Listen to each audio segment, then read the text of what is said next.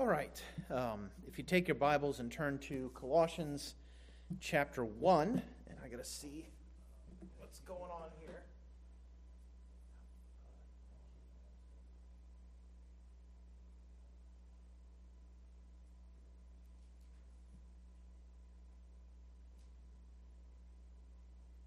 There we go.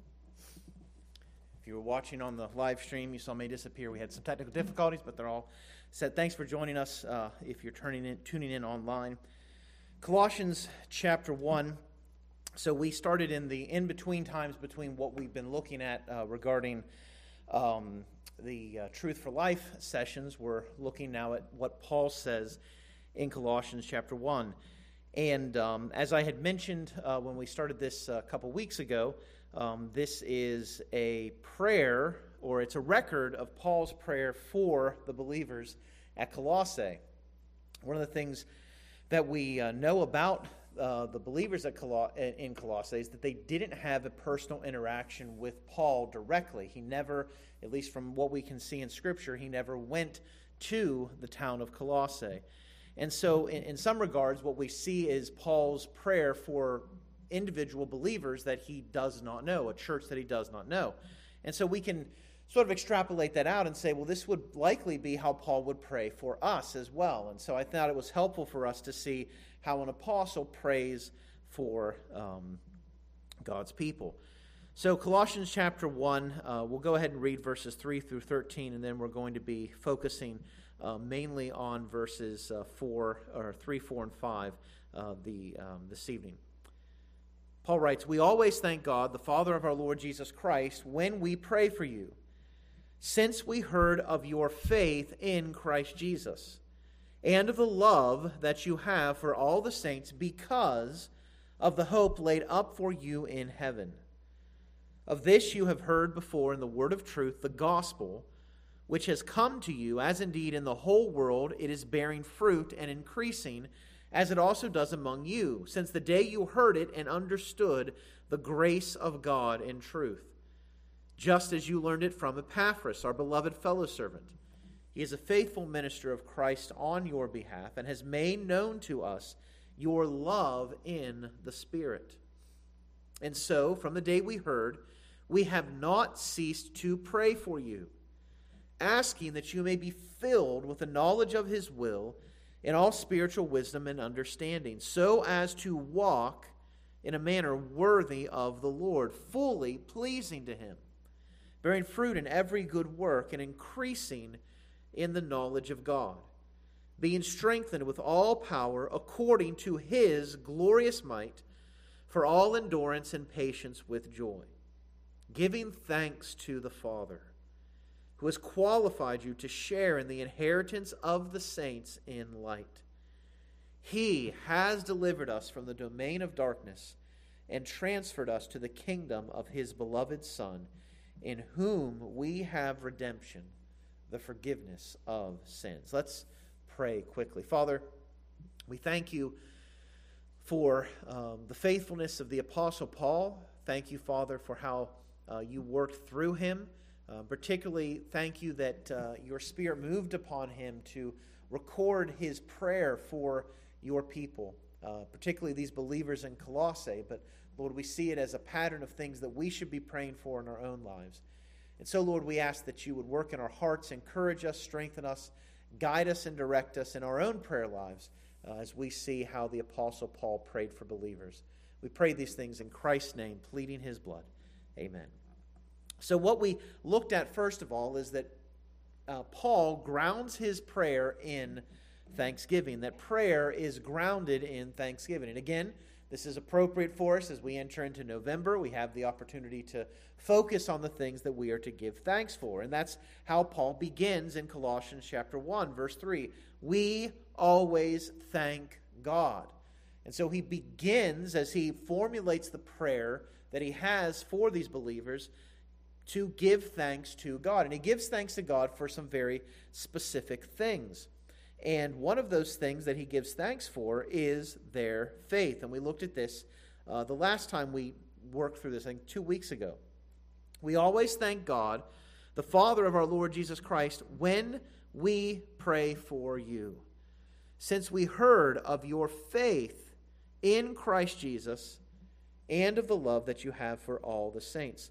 So, one of the first things that Paul mentions when he discusses and uh, talks about the uh, in his prayer life for these believers in Colossae is their faith. And we talked about how why, why is he giving thanks to God for something that the believers in Colossae exercised? I mean, aren't, aren't we the ones who believe? Isn't it something that we do? And the answer is yes, absolutely. But why do we believe? And it's only by the grace of God that we come to understand and believe uh, in Christ as our Savior. So it is appropriate for Paul to give thanks for our faith. And I challenged us that we should be in our prayers giving thanks for our faith. We should thank God daily that we have faith in Christ, that we are trusting in Him.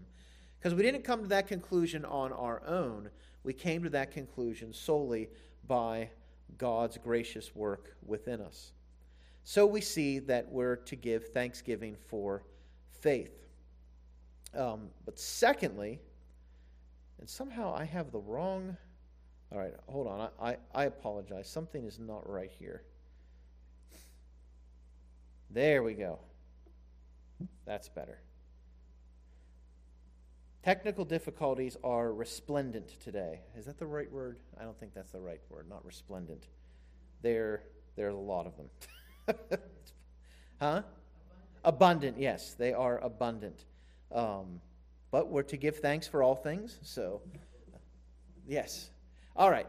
So, prayers granted, thanks, thanksgiving for faith. But then we see the second thing that Paul gives thanks for here, and he gives thanks for the believers or the Colossian believers' love. Look at what he says. We always thank God, the Father of our Lord Jesus Christ, when we pray for you, because we've heard of your faith. But along with that faith, he also gives thanks for the fact that they have love for all the saints. So, right on the heels of giving thanks to God for the faith of these believers, he gives thanks for the love that they have for all the saints. Now, my fear is that sometimes we can look at or disguise or, or, discuss and think about love for each other sort of in the same way that we think about um, love based on common ground. So, so oftentimes when you think about communities, communities um, or groups of people that you, send, you tend to spend time with, uh, we, we come together and we, we rally together around um, a shared love that we have for something. So, for instance, if you're going to be involved in a community that is all about a particular sports team, so like the Steelers community, what is the love that's driving you and pulling you together there? It is the Steelers. Um, maybe it's uh, um, something else, a shared experience that you've had. Maybe it's based on military service. You know, you meet somebody who is in the same uh, the same branch of the military as you are, and you have an instant camaraderie that way. Um, the college that you attended, you t- can talk, and there's you know talk about our alma mater and those type of things. Um, maybe it's a shared interest, like a hobby. So, like for instance, if I find somebody who likes typewriters, I can immediately start up a good conversation talking about our shared interest in typewriters. Now, the, the love that binds together the community of Christ people is not a shared love for something outwardly or earthy in that regard. Rather, the love that believers have for each other is based on spiritual realities.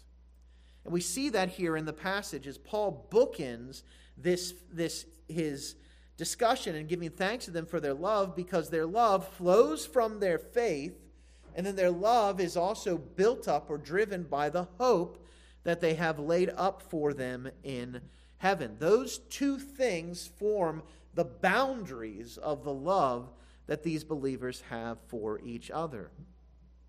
Paul makes it abundantly clear that their love for each other is rooted first in their faith and then in the hope that they have laid up in heaven.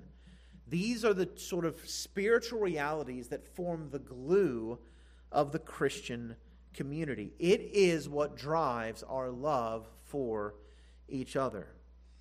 Now, if, if you think about it, if we don't have faith, then we don't have any grounds for a community. We don't have anything that we can rally around. You cannot believe in or you cannot have love for each other apart from love or apart from faith in Christ. But what we're also going to see is you cannot have true faith in Christ apart from love for the brothers. That they, they really are two sides of the same coin. If we believe, we will love. And if we're truly loving, that is a result of the fact that we believe. If you trust Christ and if you love him, you will love what he loves. And that's the reality that Paul is giving thanks for in this passage. Giving thanks that they have love for all the saints. Christ loves his people. Christ loves his disciples. He loves his saints. John speaks about this in John 13, verse 1. Now, before the feast of the Passover, when Jesus knew that his hour had come to depart out of this world to the Father. So, for Christ to depart out of this world to the Father, that path led him directly where? To the cross. So he is, he is facing an immense task, a, a, path of suffering, unimaginable suffering that we can never comprehend of. And yet, John remarks on this about Christ having loved his own who were in the world, he loved them to the end. Jesus shows immense love for his disciples. He loves those whom he has called to himself and whom he lays down his life for. And in fact, in the rest of Genesis or in the rest of John 13, Jesus demonstrates that love by doing what? Who knows what else happens in John 13? He washes the disciples' feet.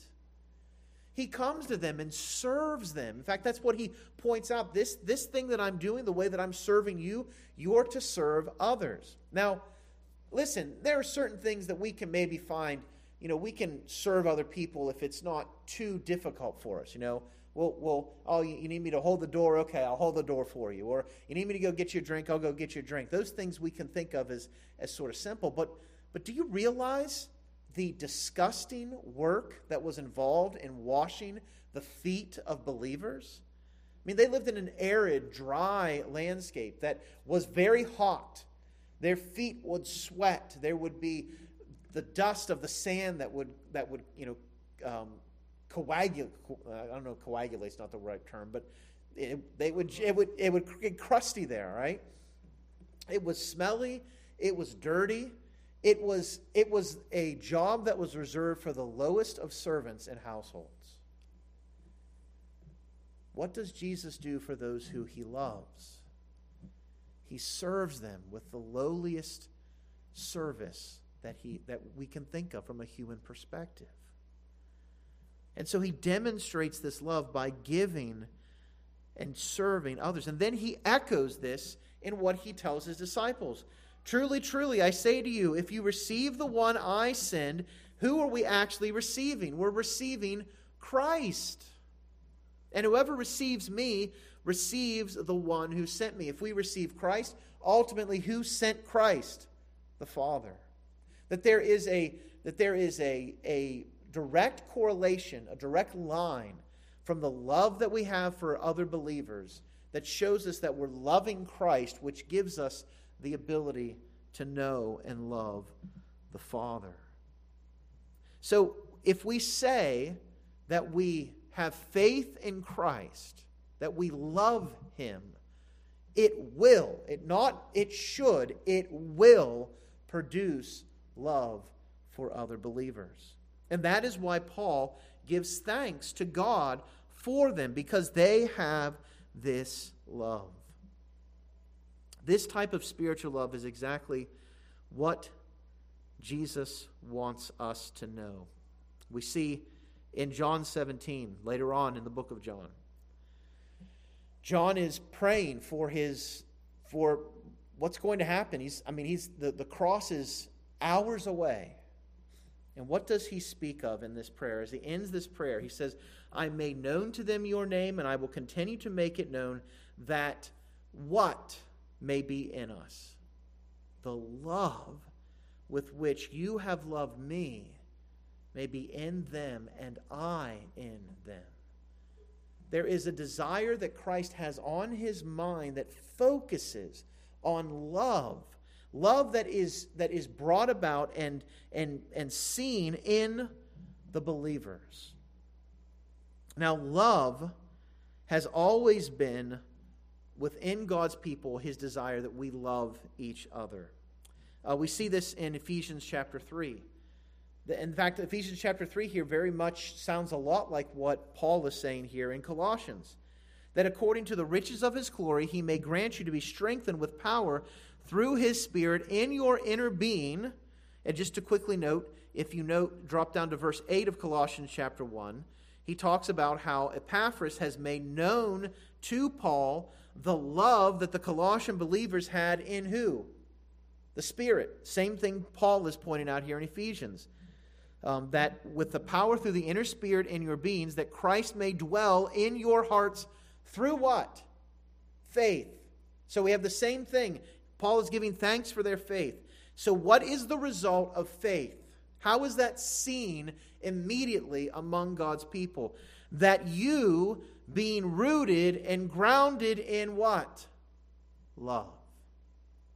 Being rooted and grounded in love may have the strength to comprehend with how many of the saints? All the saints. What is the breadth and length and height and depth? And to know the love of Christ that surpasses knowledge, that you may be filled with all the fullness of God. The endless boundaries of the love of Christ, the fullness of God filling us, it all comes as a consequence of our faith in Christ. Jesus calls us in John 13, he gives us a new commandment. What is that new commandment? We are to love one another. And what does that love look like? Just as Christ has loved us. We also are to love one another. And then he says something that is so often neglected. We will amen this, but I think we don't live by it as much as we ought to. He does not say that all people will know that we are his disciples by our doctrinal creeds, by our being able to, to recite verses or, or have, have, you know, have the right doctrinal statement in place. Now, I'm not trying to diminish the importance of those things, they are absolutely important. But if we have all those things and we don't have love, we're not showing the world that we're his disciples. He's commanding us to love one another just as he has loved us. We're to love one another, and it's by this that we will show and, and tell the world that we are his disciples. If you have love one for another. Love for God forms the basis then of our love for others. This is its connection to faith. It's inconceivable that we would love God and not love the saints. And this is throughout Scripture, uh, particularly in 1 John, 1 John chapter 2. Whoever says he is in the light, all right, what does it take to be in the light? Trusting in Christ. Right? If you say you're in the light, but you hate your brother, are you really in the light? No, he says you're still in darkness. 1 John 4 20. If anyone says, I love God, and hates his brother, he's a liar. For he who does not love his brother whom he has seen cannot love God whom he has not seen. See, we have to recognize that when we are loving our brothers and sisters, when we are showing that, we are showing and giving love to God Himself because we are all united to Christ by faith. We are in Christ by the faith that we have. So, why then does Paul give thanks for the Colossians believer, Colossian believers' love? I mean, again, he says, I thank, or we always thank who? God, not you. He's not thanking the Colossian believers for their faith, and now, secondly, for their love, which comes as a consequence of their faith. Why? Well, just as faith is produced within us solely by the gift of God's grace, guess what else is produced within us by God's grace? Love. Notice what John says in 1 John 4 7. Beloved, let us love one another. There's the command, re- repeating what Jesus said. But notice what he adds on here. Love is where? Where does it come from? From God. If you love, whoever loves, you've been born of God and you know God. Again, this is why Christian love, love for the saints, is not based on common interests. We don't, we don't come together as a social club in the church. You know, we're not, we're not coming to join together so that we can, you know, we can have fun times together and we can sort of do our thing on Sundays and, and we can, you know, it's not solely just about some of the ancillary things. We can focus on the fellowship. Fellowship is good. It's fine to have a good time together. It's fine to enjoy things together. Those are gracious gifts from God. But ultimately, what binds us together is that we all love God through Jesus Christ. That is the glue that holds us together. And that love that we have for God is produced by God Himself in us. Notice what He says in 4 10 through 11. In this is love and here's are we the ones who love God? John says the exact opposite not that we have loved God, but rather, who is the initiator of love? He loved us. And he demonstrated that by sending his son to be the propitiation for our sins. And then John says, Beloved, so John himself is living this out. If God so loved us, what ought we to do? So love one another. We love because he first loved us. Love is from God. If we try to manufacture it ourselves, we will never have it. There is a reality in the world around us today that rejects the love of God and rejects knowing Him that they truly cannot know love as God has designed. They can't comprehend what it truly is because we have to know God to have an understanding. God must first love us before we can love others, which means then that if God loves us, what will be the consequence of that love? We will love others. We love because he first loved us. So John concludes in John 1 John 4. This commandment we have from him. Whoever loves God must also love his brother. John's whole point here is not to tell us what we should do. He is here to tell us what we will do if we truly know the love of God. If we truly love God, we will be loving other believers.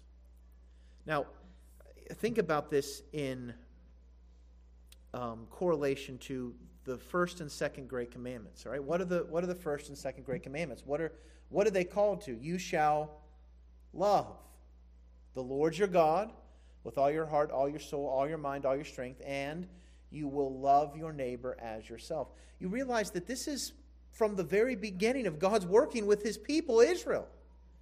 The, the same principles that were given to Israel at the, at the giving of the law are the same principles that operate for us today. We must love God, and if we love God, we will love others. And so Paul comes here in Colossians chapter 1 and he gives thanks that these believers are exhibiting this. Now, again, we said he does this because, first of all, we don't love, it's not that we first loved, but it, that God is the one who first loved us. But secondly, and I think that this is borne out in the world in which we live today, it seems so um, so strange that there is that type of love in the world in which we live.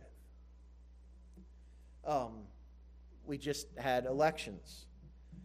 Uh, if you watched the rhetoric that was said by opposing parties and opposing um, candidates, it didn't seem like there was a lot of love between the right and the left, the red and the blue, the donkey and the elephant.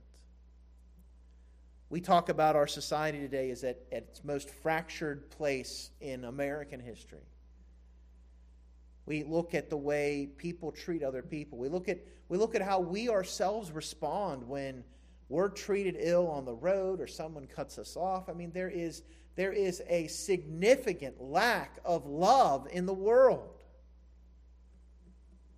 Why? Because people don't love God. They don't know His love that then creates within them love for others. We do know the love of God.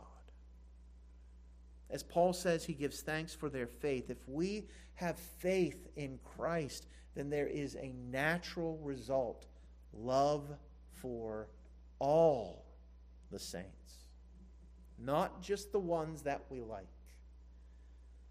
all the saints.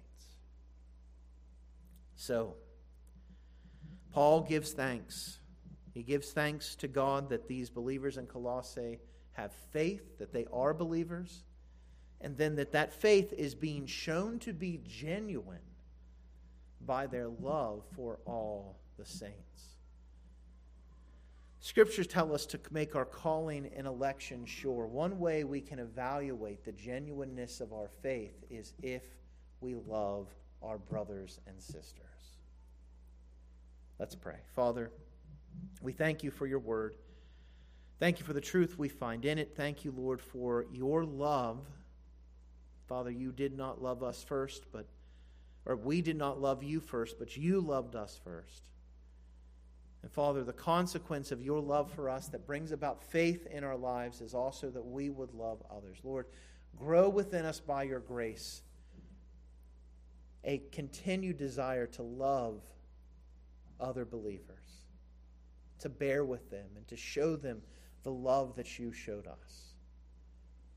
Father, work in our midst by your Spirit. We ask this in Christ's name, pleading his blood. Amen. Thanks for joining us online. Thanks for joining us here in person.